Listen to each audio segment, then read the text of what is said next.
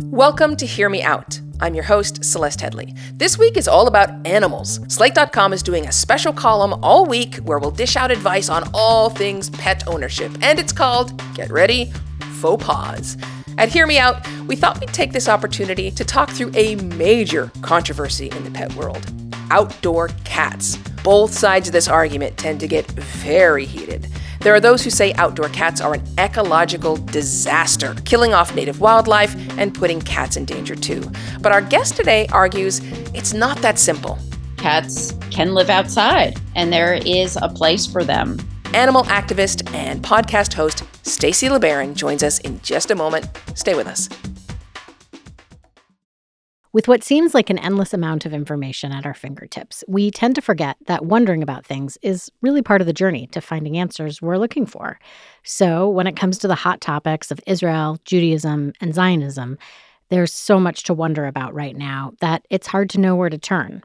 Enter the latest weekly podcast from Unpacked, Wandering Jews with Michal and Noam. Join hosts and educator extraordinaires Michal Biton and Noam Weissman as they tackle these topics and the uncomfortable questions that surround them with the goal of working towards the answers, together with their listeners. No matter where you're from, if you've ever wondered about anything, this is the podcast for you. So check it out. Subscribe to Wandering Jews with Michal and Noam on your favorite podcast app today. Wandering Jews is brought to you by Unpacked, a division of Open Door Media. Dreaming of a better sleep? Tossing and turning is not your destiny.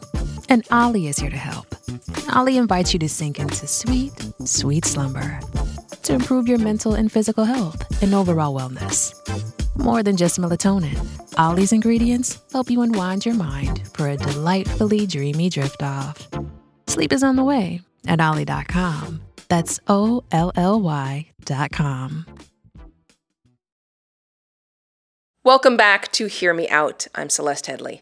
This week, Slate dot com is asking expert pet owners to answer your trickiest pet questions. We're calling it Faux Paws, and it offers all the advice you need to live happily with the beloved beasts in your home. You can find all of the Faux Paws content online at Slate dot com. Hear Me Out. Look, we had to be part of this because, let's be honest, a lot of people feel very passionately about their pets. People have strong opinions. So this week, we bring you a spicy take from the world of critters, and more specifically, the world of cats. You have probably seen articles over the past few years about the damage outdoor cats do to the environment. Domestic cats have caused the extinction of at least thirty-three different species, and they are more likely to expose humans to rabies than wildlife. But this is a really contentious issue in animal rights circles, and it's one of those issues that affects all of us. If you live with a feline escape artist, perhaps, or near a neighborhood stray, maybe you have a garden box that's become litter box, or you love birds, outdoor cats matter to you on some level. And our guest today argues that with proper management, outdoor cats are not just a blip on the environmental radar, but it's good for us and for kitties to have them around. Stacy LeBaron is an animal activist and host of the Community Cats Podcast. Hi, Stacy. Hello. Thank you for having me. It is great to have you. So first, could you tell um, our listeners, what is it that you do? So I'm the host of a show, Community Cats Podcast. Uh, we've been around since two thousand sixteen. We um, just had our five hundredth episode, and we're all about assisting folks how Congrats. to uh, to turn their cats, uh, their passion for cats into action. That's our tagline, is how to turn your passion for cats into action. Uh, I've been involved in animal welfare since uh, nineteen ninety-four, and it's ended up here with this podcast. We do twenty-six online educational events to help folks get the tools that they need to be able to improve the lives and be able to care for cats in their community, indoors or outdoors, regardless. Okay, so what is a community cat? So I define a community cat as basically any cat that's outdoors with four paws on the ground. So it's really a cat that is just has some part of their life out in the outdoors exposed. So there are many people who take their cats out on leashes, and that that's part of the community. They are out there. They are out and about and in the community. Um, and that's how I, I define it uh, simply. We're just trying to get resources to all of those cats that that need any sort of help that they might get. many of those cats aren't spayed or neutered. And so that's usually our primary focus.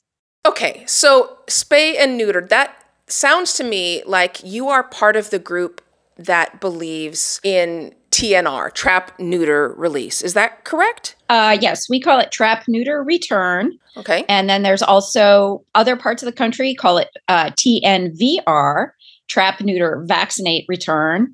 And then there's other lingo, which is T N R M, which is trap, neuter, return, manage.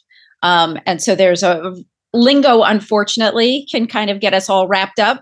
But at the end of the day, we want to make sure the cats are fixed. Okay. And that's because you don't dispute the fact that having um, cats outside can have a damaging impact on the environment.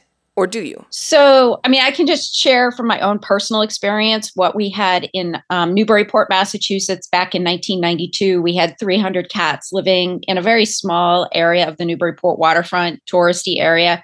Um, one of the litters of kittens that were born there had tested positive for rabies. There were another person who was abusive to a group of cats that had wintered in their boat. Um, there was disease, there was overpopulation, and you know, an organization came in, they removed the cats, they euthanized cats from a, uh, a dumpster area. And two years later, the same number of cats were back at that area. So that's why in nineteen ninety-two, a trap, neuter, return program was established with fourteen feeding stations. And I will go fast forward here to the end of the story. The punchline is by two thousand eight, Uh, the last cat passed away. There are no more cats on the Newburyport waterfront, and all fourteen feeding stations are fully closed. Um, so I feel like with a proper trap, neuter, return program with a management component, you can reduce your cat overpopulation situation, or you can reduce the number of cats in your community so that then everybody is, is cared for. It's a humane cat community is sort of what I look forward to. So, I mean, that's a sp- really successful uh, T N R program, but it, it also sounds like you're saying yes to my question that, that you do uh, admit that overpopulation of outdoor cats can have a damaging impact on the environment. I think it's true with any species out there that if you have a, a situation with animals that are overbreeding, same situation with dogs. If you, you know, there are parts of the country where there are free roaming and feral dogs. Also, so I'd say it's this fine balancing act that we have with regards to all species.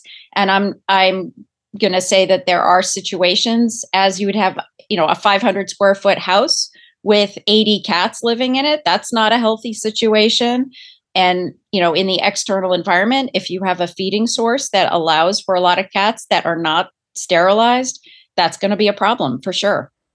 So then I, I present to you it as a counterpoint here, the story of Tibbles, which you may know. Tibbles the cat uh, in the nineteenth century went with her owner to a very pristine and untouched island near New Zealand.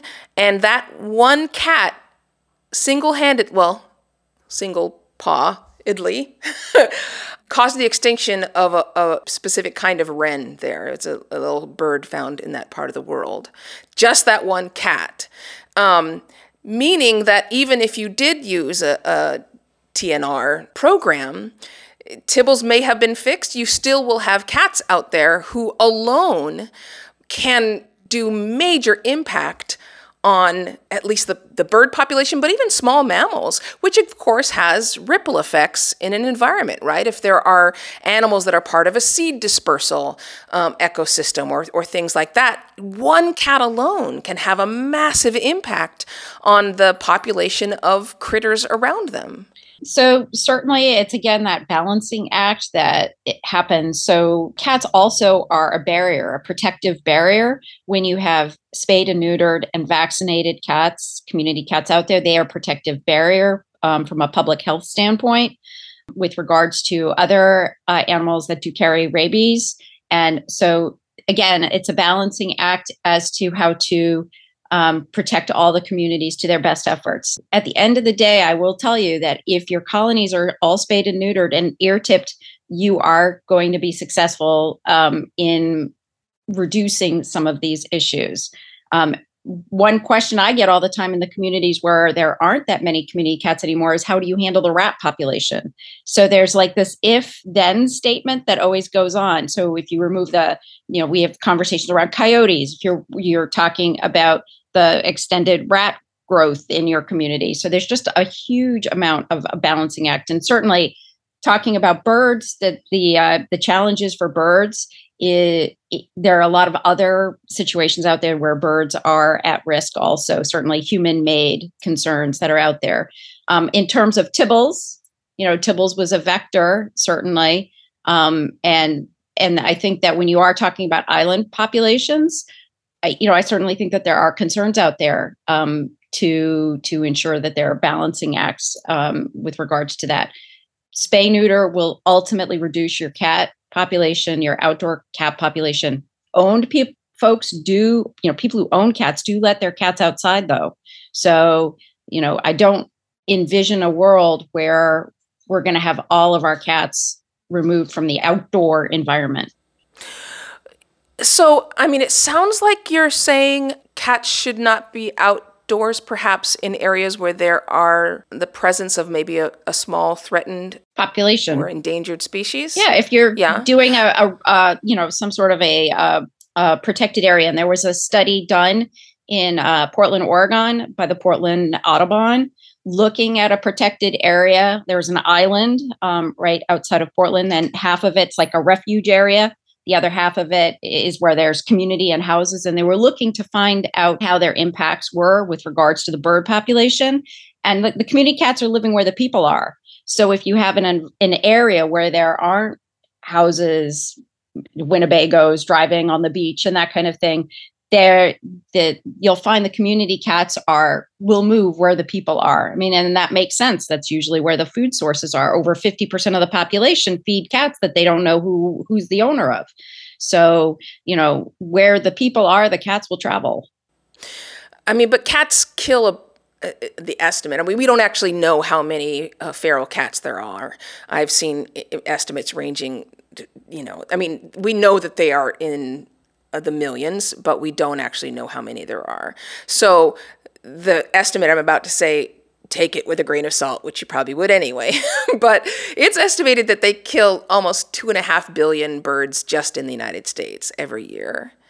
Um, and birds are one of those types of critters that rarely stay in the same place. Birds don't just sit on an island or in a protected area and never leave. So that's impossible for us to make sure that an endangered species of bird remains in a place where there are no cats. So, yeah, and, and there have been, you know, as statistics, there have been some studies done too, looking at the type of birds that cats look at as prey, and many of those birds are not of the protected species out there. So um, we can talk about statistics around that issue, you know, for a long time, but I would re- refer folks more to some of the research done um, by the Portland Audubon, as well as there are other organizations out there that have looked at this issue with regards to the impact of community cats on bird populations. I can only talk from my own personal experience, which has been away from the, the scientific research and more from the anecdotal, where, you know, in terms of the number of birds killed when we had populations down on the, the Newburyport waterfront, we would actually feed the birds in one location and feed the cats in another location. When we had a feeding station down at the Coast Guard facility, which was in the early days, we were allowed to have a feeding station at Coast Guard facility. Currently, that's not available to organizations. But um, at that point in time, we did have um, a feeding station where we took care of the birds on one side and we had then the uh, the, the cats on the other side. Um, we did not have many reported bird kills in in that area. I mean, there's a lot of pigeons, a lot of seagulls in that area, but honestly, we really didn't have that much because the cats were had a feeding source. We fed them twice a day. They had shelters, and so that they were not inclined to hunt as aggressively as one might think cats would do. I'm a little skeptical only because I know cats will kill even when they're not hungry, but we're going to talk more about the animal welfare argument, like how do you make a healthy cat when we come back from break. But I want to ask you one more question that's related to health, and that's about the fact that, you know, if if you've ever been pregnant, you know that you're always warned not to touch cat litter, and that's because Cat feces often hosts a parasite known as Toxoplasma gondii, and it can cause toxoplasmosis. There's no vaccine for that except for sheep. So uh, are you concerned at all about the, the effect that may have when cats are outside using the nature and the outdoor world as their litter box? No, because the rate of spread of toxoplasmosis to uh, people is much higher when you're handling raw meat. Uh, and so that is a much higher worry. I mean, I, I I actually got tested. I was I have two children, so I was pregnant twice, and I was test, yeah. tested for it, and because I was certainly around plenty of litter boxes, running um, a nonprofit organization and that kind of stuff. And um, you know, and I I never had any concerns around that issue. You're just you know you just are careful, and um, so it, it really is not a major concern to me. I. have a greater concern in terms of handling meat and, and foods that way. Okay, we are going to take a break, and then we will come back to talk about how to make your cat the healthiest, most blissful cat ever, and whether that involves them being outside or inside. This is Hear Me Out. It's a podcast from Slate. I'm Celeste Headlee, and with me is Stacy LeBaron, host of the Community Cats Podcast. We will be back in just a moment. Shipping can make or break a sale, so optimize how you ship your orders with ShipStation. They make it easy to automate and manage orders no matter how big your business grows. And they might even be able to help reduce shipping and warehouse costs. So optimize and keep up your momentum for growth with ShipStation. Sign up for your free sixty-day trial now at ShipStation dot com and use the code P O D. That's ShipStation dot com with the code P O D. The history of H I V and AIDS is the history of people who were told to stay out of sight and who refused to do so. Gay men, but also injection drug users, women, and, yes, children who contracted the virus. Join host Kai Wright for Blind Spot: The Plague in the Shadows, a new series that seeks to answer the question of how much pain could have been avoided had we paid attention sooner. From the History Channel and W N Y C Studios, Blind Spot: The Plague in the Shadows. Listen wherever you get podcasts. We're back. This is Hear Me Out, a podcast from Slate. I'm Celeste Headlee, and today we are talking about whether cats should live outdoors. Stacy LeBaron is an animal activist, host of the Community Cats Podcast, and she says, yes, it is possible to make cats happy, a healthy part of the ecosystem, even if they are outside. And I want to talk about why this is important to you, Stacy.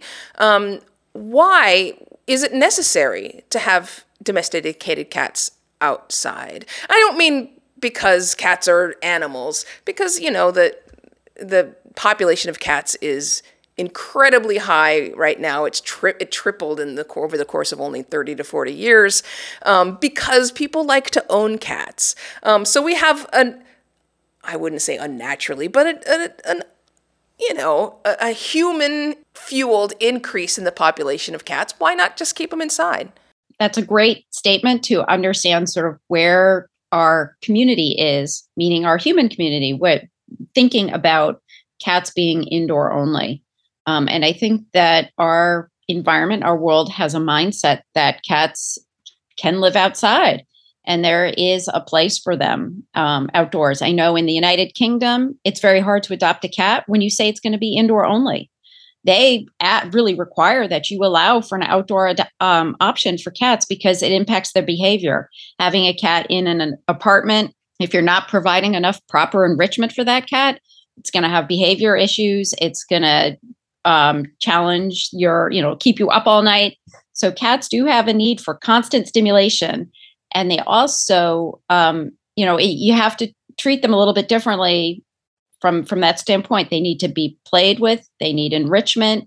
They need vertical surfaces. They need horizontal surfaces, surfaces. I just did online behavior day. And, and that group of feline behaviorists is really encouraging folks to keep their cats indoors. And if they're not spayed or neutered, who wants to live with an unneutered cat? Who wants to live with an unspayed cat? The cost of sterilization now for, for cats, five hundred dollars easily. So if you can't afford that, I always say there's Adam and Eve. This all starts with Adam and Eve. And if Adam, you know, gets let out because he's spraying in the house and Eve gets let out because she's in heat, that's how they meet. And that's how a community colony starts. And then that those cats are feral. They haven't been around people. They're not domestic cats. They're feral. They're unsocialized. and their behavior is not appropriate for an indoor home. And so we have working cat solutions that are options for those cats. Um, so if we can get to Adam and Eve, that all that other part of the conversation will be reduced substantially.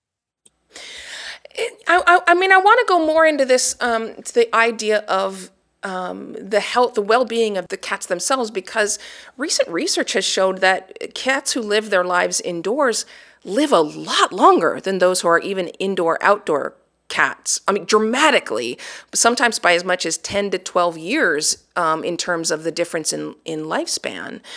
So tell me more about why you feel um, it's necessary to have that option. Why don't we just say, look, keep your cats inside? So from a statistical standpoint, those statistics are inflated in the fact that fifty percent of uh, kittens that are born outside usually don't make it through the first year. So in terms of those numbers, if you have a cat, a community cat that's at two years, three years of age, that cat's chance at a lifespan that's quite similar to an indoor cat's um, lifespan. So when we were on the Newburyport waterfront with our uh, community cats, many of them live to be seventeen, eighteen years of age. So uh, it's that mortality rate of kittens that can skew your statistics a little bit. So just trying to keep that in mind. And, you know, from my perspective, kittens do not belong outdoors. That's not, that is the population of cats that we want to see not existing outside. So if we can do everything in our power to prevent those kittens from being born outdoors, we're gonna, we'll be super successful. I mean, there are plenty of um, dangers outside that do shorten cats' lives. And I was looking at the statistics that even include those who have reached maturity, and they're still shorter lifespans. I mean, we're talking about poisons, getting hit by a car, being predated upon. Um, the the indoor cat will live longer. I mean, whether I mean, I'm, it's certainly possible to dispute the statistics of how much longer, but every one that I checked, and again, even those that just looked at adult cats, the indoor cats live longer lives.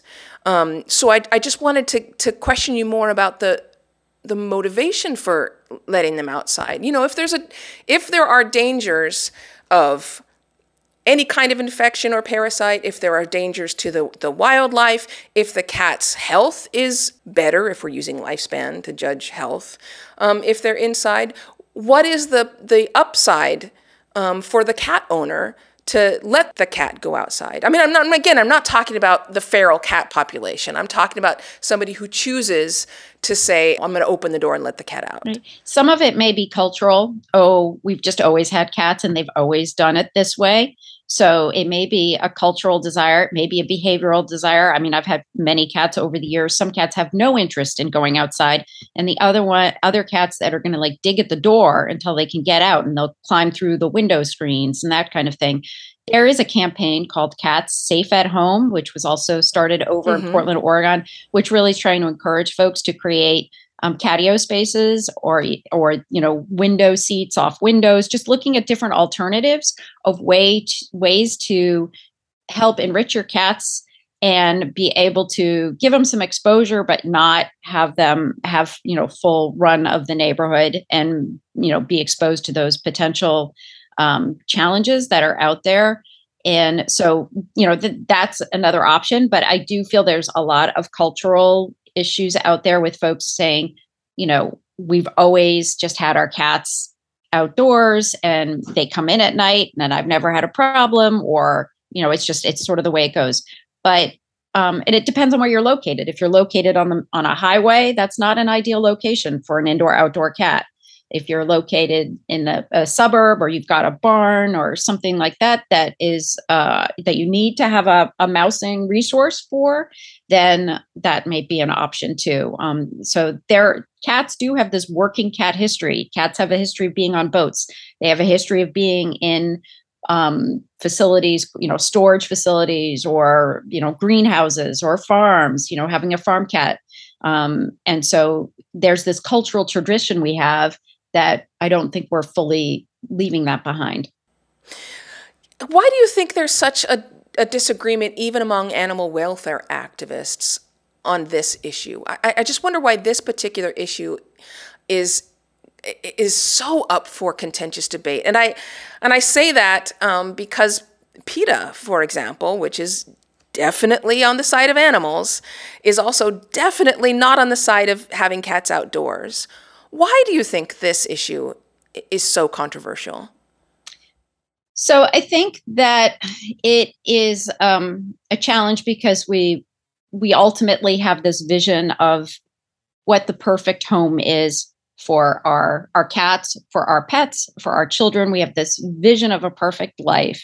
And um, in my mind, if the if the path to get there isn't, you know, a straight and clear line, then we need to do what we can do our best at. Now, I will say PETA, extremely supportive of spay neuter and extremely aware of the fact that there is a shortage in veterinarians, technicians, animal welfare advocates, and workers. We've got a shortage going on that we've never seen before, and we need to work in our most efficient and best efforts. And that, I think we're all on the same page, that spay neuter does reduce the cat overpopulation situation. In our dream world, magical world, if we had enough access to spay neuter for all of these cats, I think many of the components of this conversation would be reduced substantially. Do you think that there is a guilt on the part of cat owners when they keep them inside? Do you think cat owners sometimes feel like their their their cats are are trapped? um, that there's some kind of uh, It's something they owe to the cats to let them live a full life?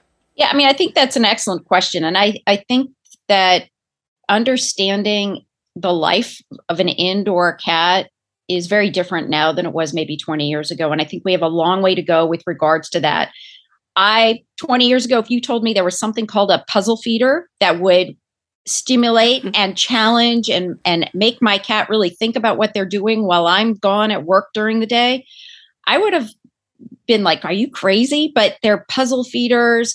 There are all these toys that are now established to really help a cat exercise. I mean, we go to the fitness club and now we have to work on those cats. They have to have their fitness program, you know, when we're gone. And I mean, we never had that years ago. So now there's so many more options to being able to keep a cat indoors healthily, you know, in a healthy way so that they're not becoming obese and they're not having kidney disease at a young age and diabetes at a young age. Um, and I think we have a lot of education to the general public about these options and that more cats will stop scratching at the window screens because they will be stimulated and enriched in the home. I feel like it's going to be tough to get a, a cat version of a dog park because cats just don't play that well together. Um, but there is evidence um, that The, the majority of the American population believes cats should be kept inside. It, you're, if you're in your ideal situation, how would cats be kept, Stacy? In other words, let's say that we handled our feral cat population, which I grant you is a very tall order. Um, let's say that we got every cat owner to be fully educated on how to keep their cats engaged inside. What would be the ideal living environment for a domestic cat, for both them and their environment? Right. Would it be community, indoor, outdoor? Um, so again, I mean, I have to say it depends on each individual household. Um, you know, if it, but you know, the ideal environment would be a place where cats have plenty of horizontal horizontal and vertical enrichment space, uh, a comfort, uh, their own safe area, a place they can call their own. Um, you know, in terms of the version of the dog park, my version of the cat park is the um, the concept where people taking cats outside on leashes.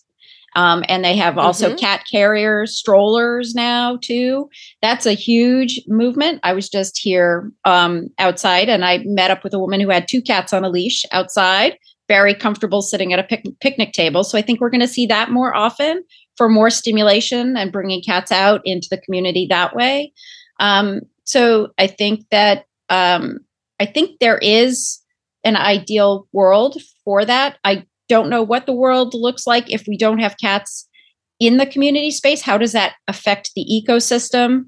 I don't know what's going to happen. If you took outdoor cats out of the ecosystem, I don't know what other species is going to come forward. Maybe it's rats, maybe it's some other animal that's going to become, you know, a, an animal that is overgrown in population. And then our next conversation will be the, you know, about rats and what to do about rats.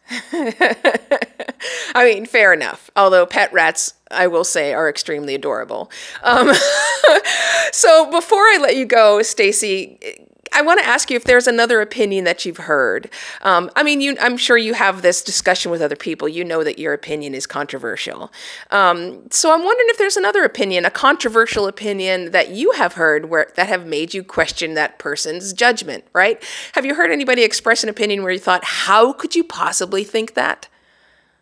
Well, I think the the thing that baffles me the most is that there's um, this idea that if you just remove them all, the world will be a beautiful place. Um, and I just feel that that's, um, that's not as realistic as maybe also saying right now, getting every community cat spayed and neutered. I think those are both maybe two sides of the spectrum. And where can we come together in the middle and say, you know, what is it we can do to build, you know, one day at a time to create a model like the Newburyport, Massachusetts model throughout every community. Small is beautiful. It's one community at a time, one block at a time. And let's just sort of take those small communities, work on that and, and build from there. But nothing surprises me, to be honest, in this world, really. First of all, thanks to Stacy LeBaron for talking about this issue. I kid you not when I say it is so controversial and fraught an issue that it wasn't easy to find somebody who, first of all, really knew what they were talking about, but also was willing to come on and defend the position that cats can be outdoors and not be a damage to society. I, I mean, there are many arguments Stacy made um, that I think are good and give me food for thought. But I'm not convinced. I am on the cats are furry eco-terrorist side, and, I, and I'm not sure that our conversation has nudged me away from that particular area. I am not a cat owner, so this might change if I had a cat of my own and I was trying to make them happy. But I have had a cat living in my house when my roommate owned one, and he was perfectly engaged and just as much a menace inside as he would be probably outside. It's just no birds died, and he's healthy and happy. So I gotta say, I'm I'm part of the keep your cat inside community, but where do you stand? I have to assume you have an opinion on this because so many people do. Let us know what you think. Remember, you can find advice on all kinds of pet ownership at Faux Paws on slate dot com all week. There's a link in the show notes. Hear Me Out is a podcast from Slate. The show is produced by Maura Curry. Ben Richmond is the Senior Director of Podcast Operations, and Alicia Montgomery is V P of Slate Audio. I'm your host, Celeste Headlee. Until next time, speak your mind, but keep it open.